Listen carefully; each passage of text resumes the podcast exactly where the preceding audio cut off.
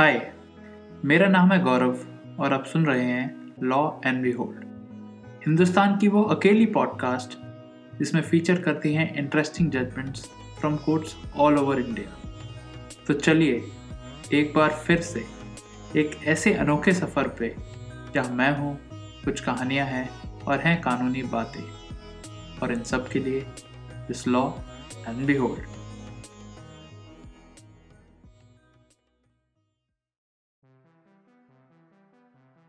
आज बात कर रहे हैं लिमिटेशन की, आर्बिट्रेशन की और अपॉइंटमेंट ऑफ आर्बिट्रेटर की।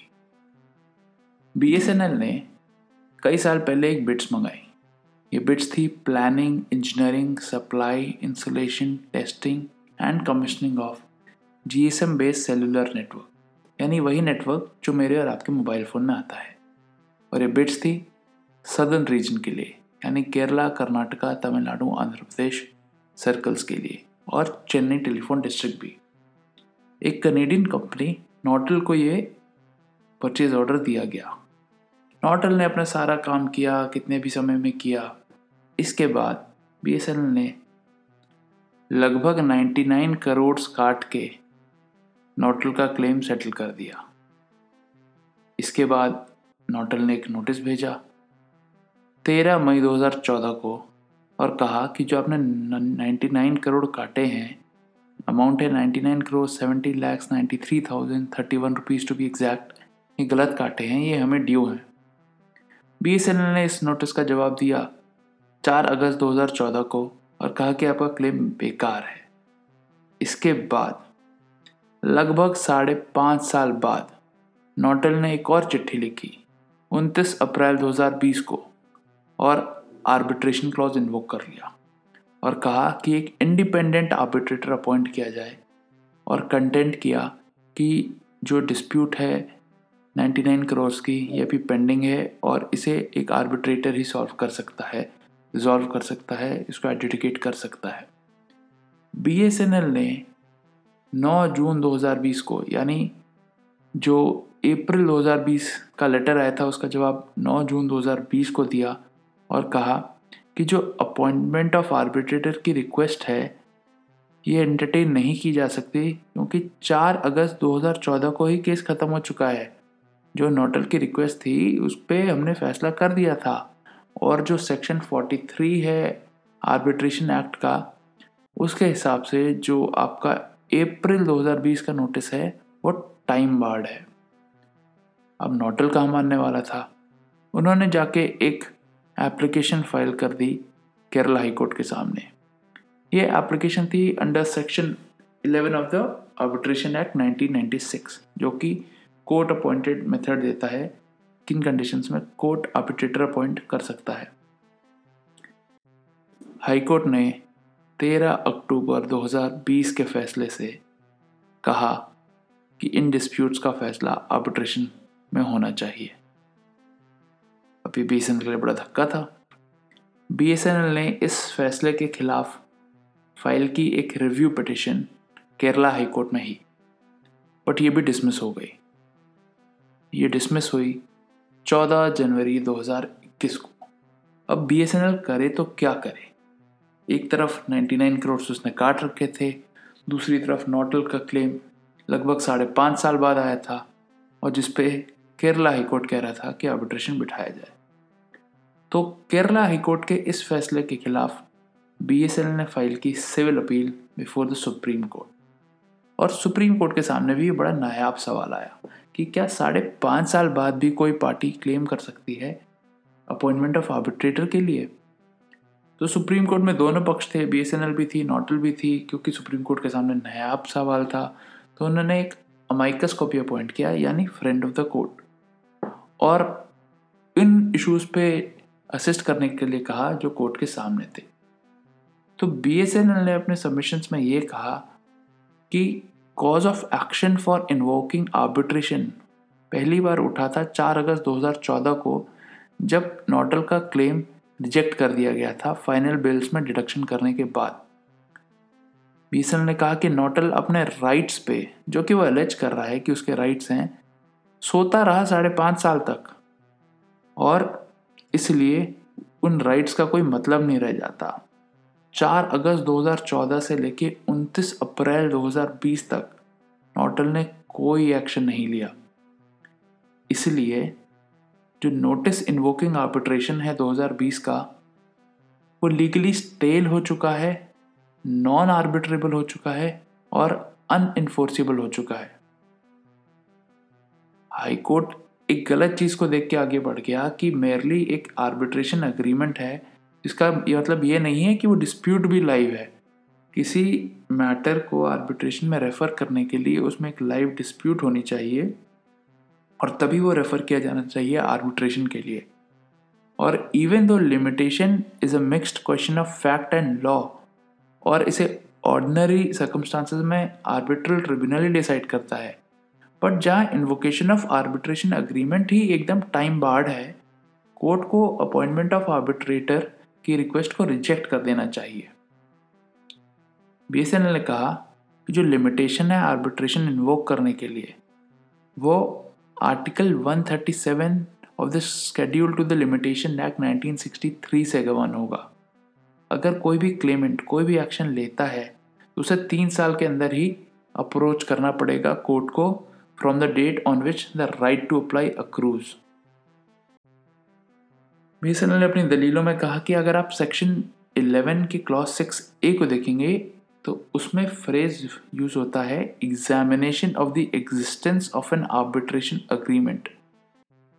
इससे ये पता चलता है कि कोर्ट एक फॉर्मल एक्सरसाइज सिर्फ नहीं कर रहा है कि आइए अगर आपकी कोई डिस्प्यूट है आप उसमें आर्बिट्रेशन एक मैंडेटेड मेथड है तो हम रेफर कर देंगे, बट कोर्ट एग्जामिन भी करेगा to a certain degree before making that reference. अब इसके उलट नोटल ने भी अपने सबमिशंस दिए।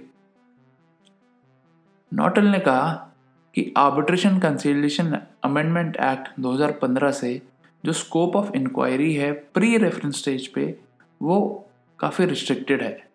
कोर्ट को सिर्फ यही देखना है कि क्या एक आर्बिट्रेशन अग्रीमेंट एग्जिस्टेंस में है कि नहीं। उन्होंने कॉम्पिटेंस कॉम्पिटेंस की डॉक्ट्रिन का हवाला भी दिया। ये डॉक्ट्रिन ये कहती है कि आर्बिट्रेबल ट्रिब्यूनल ही डिसाइड करता है कि उसके पास उस मामले को डिसाइड करने की कॉम्पिटेंस है कि नहीं, यानी ज्यूरिसडिक्शन है कि नहीं, कि क्लेम्स टाइम बार्ड तो नहीं है, क्या पोजीशन है। और इसलिए हाई कोर्ट ने सही किया आर्बिट्रेशन रेफर करते हुए, ताकि आर्बिट्रल ट्रिब्यूनल ही डिसाइड कर ले कि उसके पास ज्यूरिसडिक्शन है कि नहीं या क्लेम्स टाइम बार्ड है। नोटल ने अपने सबमिशंस में यह भी कहा कि the distinction between the limitation for filing an application under section eleven with respect to underlying claims does not survive post the two thousand fifteen amendment since the role of the court is only limited to examine the existence of the arbitration agreement. यानी दो हज़ार पंद्रह से पहले की situation को छोड़ थी, दो हज़ार पंद्रह के बाद की सिचुएशन नोटल के फेवर में है। किसी भी लिमिटेशन का starting point for section eleven as per नोटल है thirty days from the date of issuing notice of arbitration, जो कि इन्होंने किया उनतीस अप्रैल दो हज़ार बीस को। इसलिए कॉज ऑफ एक्शन जो था इस केस में वो कंटिन्यूइंग था। हाई कोर्ट ने सही कहा है जो लिमिटेशन का इशू है यह आर्बिट्रेशन में डिसाइड किया जा सकता है। अब इन सारी बातों को सुप्रीम कोर्ट ने गौर किया, कंसिडर किया और उसके बाद अपना डिसीजन दिया। सुप्रीम कोर्ट पहले इशू पे कहता है कि जो नाइनटीन नाइंटी सिक्स एक्ट है ये साफ साफ बना है एक्सपीडिशियस रेजोल्यूशन ऑफ डिस्प्यूट्स, और इसमें कई प्रोविजंस हैं जिसमें कहा गया है कि जो आर्बिट्रेशंस भी हैं वो टाइम बाउंड मैनर में किए जाए। जो पहला इशू है लिमिटेशन का of filing and application under section eleven, उसके लिए देखना चाहिए कि आर्बिट्रेशन एक्ट में क्या पीरियड दिया गया है। सेक्शन इलेवन के अंदर तो कोई पीरियड दिया गया है नहीं, तो इसलिए हमें सेक्शन तैंतालीस को देखना पड़ेगा, जो कि कहता है कि लिमिटेशन एक्ट अप्लाई करेगा आर्बिट्रेशंस पे जितना कि वो कोर्ट की प्रोसीडिंग्स पे अप्लाई करता है। लिमिटेशन एक्ट के अंदर जो आर्टिकल्स हैं जो शेड्यूल में दिए गए हैं वो भी एक टाइम बाउंड मेथड तो कोई आर्बिट्रेशन के लिए दे नहीं रहे थे, इसलिए जो आर्टिकल एक सौ सैंतीस ऑफ द लिमिटेशन एक्ट है उस पर रिलाई करना पड़ेगा। अब आर्टिकल एक सौ सैंतीस है क्या? one thirty-seven है any other application for which no period of limitation is provided elsewhere in this division। और ये limitation देता है तीन साल का, जो कि शुरू होता है when the right to apply accrues। यानी एक section eleven की application तीन साल के अंदर ही फाइल की जा सकती है from the date when the right accrues। इसके बाद सुप्रीम कोर्ट कंसिडर करता है काफ़ी सारे हाई कोर्ट के डिसीजन जिन्होंने ये कहा था कि article one thirty-seven of the limitation act ही एप्लीकेबल रहेगा for an application under section eleven of the arbitration act. यानी अगर आप अपॉइंटमेंट ऑफ आर्बिट्रेटर के लिए कोर्ट जाते हैं तो आप गवर्न होंगे article one thirty-seven of the limitation act से। इन सभी हाई कोर्ट के जजमेंट्स में यही रीजनिंग थी कि क्योंकि आर्टिकल जो है लिमिटेशन एक्ट में उसमें कोई स्पेसिफिक प्रोविजन नहीं है लिमिटेशन को लेके, आर्बिट्रेशन को लेके, इसलिए one thirty-seven को देखना पड़ेगा। इसके अलावा सुप्रीम कोर्ट एक बहुत इंपॉर्टेंट बात करता है कि क्योंकि कोई प्रोविजन ही नहीं है लिमिटेशन को लेके और आर्टिकल one thirty-seven को देखना पड़ रहा है जो कि तीन साल का पीरियड दे रहा है, ये तीन साल बहुत ही ज़्यादा अनड्यूली लॉन्ग पीरियड है।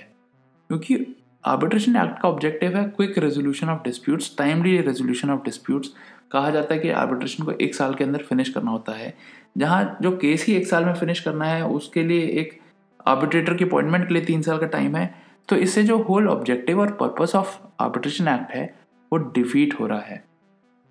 इसलिए पार्लियामेंट को सेक्शन इलेवन को अमेंड करना चाहिए और एक लिमिटेशन प्रेस्क्राइब करना चाहिए कि कितने समय में कोई आदमी सेक्शन इलेवन की एप्लीकेशन लगा सकता है, कितने समय में वह अपॉइंटमेंट ऑफ आर्बिट्रेटर की रिक्वेस्ट कर सकता है। इस कानूनी मसले को इस अगर हम अपने प्रेजेंट फैक्ट्स में लगाएं तो सुप्रीम कोर्ट नोट करता है कि जो एप्लीकेशन अंडर सेक्शन इलेवन है वो लिमिटेशन पीरियड के अंदर फाइल की गई थी।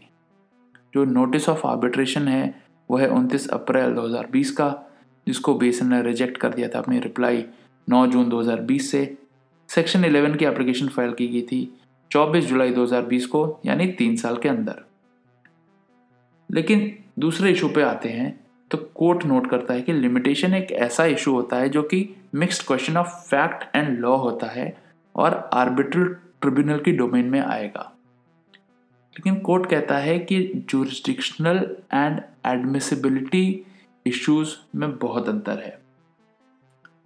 An issue of jurisdiction pertains to the power and authority of the arbitrators to hear and decide a case. Jurisdictional issues include objections to the competence of the arbitrator or tribunal to hear a dispute, such as lack of consent or a dispute falling outside the scope of the arbitration agreement. Issues with respect to existence, scope and validity of the arbitration agreement are invariably regarded as jurisdictional issues, since these issues pertain to the jurisdiction of the tribunal. In admissibility issues पे कहता है court कि वो relate करते हैं procedural requirements पे, such as breach of pre-arbitration requirements.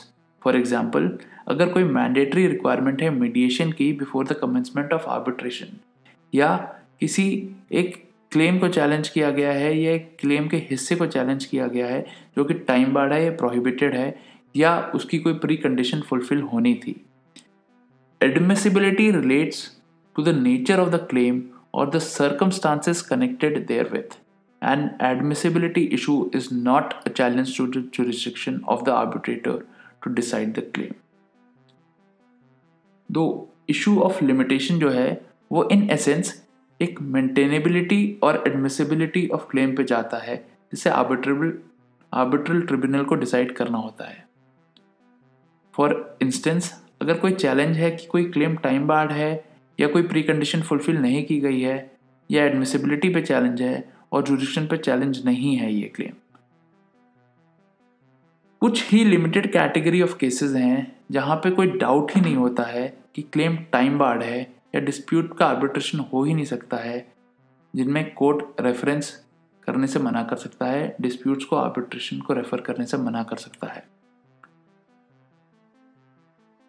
इस case में अगर देखा जाए तो साफ साफ है कि क्लेम्स टाइम बार्ड हैं लगभग साढ़े पाँच साल से, क्योंकि नोटल ने कोई एक्शन लिया ही नहीं।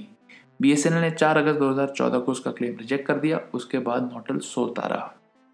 नोटिस ऑफ आर्बिट्रेशन ज़रूर उनतीस अप्रैल दो हज़ार बीस को इन्वोक किया गया। नोटिस ऑफ आर्बिट्रेशन में भी या जो पटिशन फाइल की गई सेक्शन ग्यारह की या इस कोर्ट के सामने भी नोटल ने कोई एक्सप्लेनेशन नहीं दिया इन साढ़े पाँच सालों का कि इन साढ़े पाँच सालों में वो क्या कर रहा था, कैसे लिमिटेशन बढ़ गया। अगर नोटल इस केस को प्लीड करता तो शायद कुछ अलग हो सकता था, बट नोटल ने ऐसा कुछ किया ही नहीं। जो प्रेजेंट केस है ये डेडवुड है, इसमें कोई सबसिस्टिंग डिस्प्यूट नहीं है, क्योंकि कॉज ऑफ एक्शन अरोज किया चार अगस्त दो हज़ार चौदह को। इसको बीएसएनएल ने रिजेक्ट कर दिया, नोटल्स के क्लेम को रिजेक्ट कर दिया। नोटल ने कहीं एक्सप्लेन नहीं किया है कि वो लिमिटेशन पीरियड कैसे एक्सटेंड करा सकता है, क्योंकि साढ़े पाँच साल तक नोटल सोता रहा। नोटिस इन्वोकिंग आर्बिट्रेशन बाद में इन्वोक किया, इसलिए वह notice invoking arbitration ex facie time barred है and disputes between the parties cannot be referred to arbitration in the facts of this case. Supreme court conclude करता है दो बातें कहकर। पहला कि सेक्शन ग्यारह में लिमिटेशन गवर्न होगा आर्टिकल एक सौ सैंतीस of the first schedule to the limitation act nineteen sixty three से। पीरियड ऑफ लिमिटेशन रन करेगा from the date when there is a failure to appoint an arbitrator.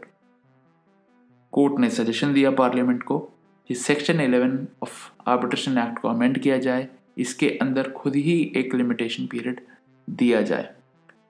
दूसरी important बात कि rare and exceptional cases में जहां claims ही ex facie time barred हैं और साफ साफ दिखता है कि कोई डिस्प्यूट बची नहीं है, कोर्ट डिस्प्यूट्स को आर्बिट्रेशन को रेफर करने से मना कर सकता है, और इसलिए इस केस का फैसला होता है बीएसएनएल के हक में, और नोटल साढ़े पाँच साल सोने के कारण ये केस गंवा देता है।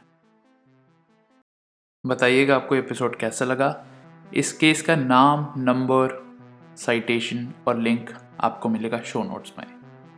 इसके अलावा फीड स्पॉट ने फीचर किया है लॉ एंड बीहोल्ड को in India's top twenty legal podcast. इस लिस्ट को देखने के लिए आप जा सकते हैं हमारे शो नोट्स पर। इस हफ्ते के लिए इतना ही।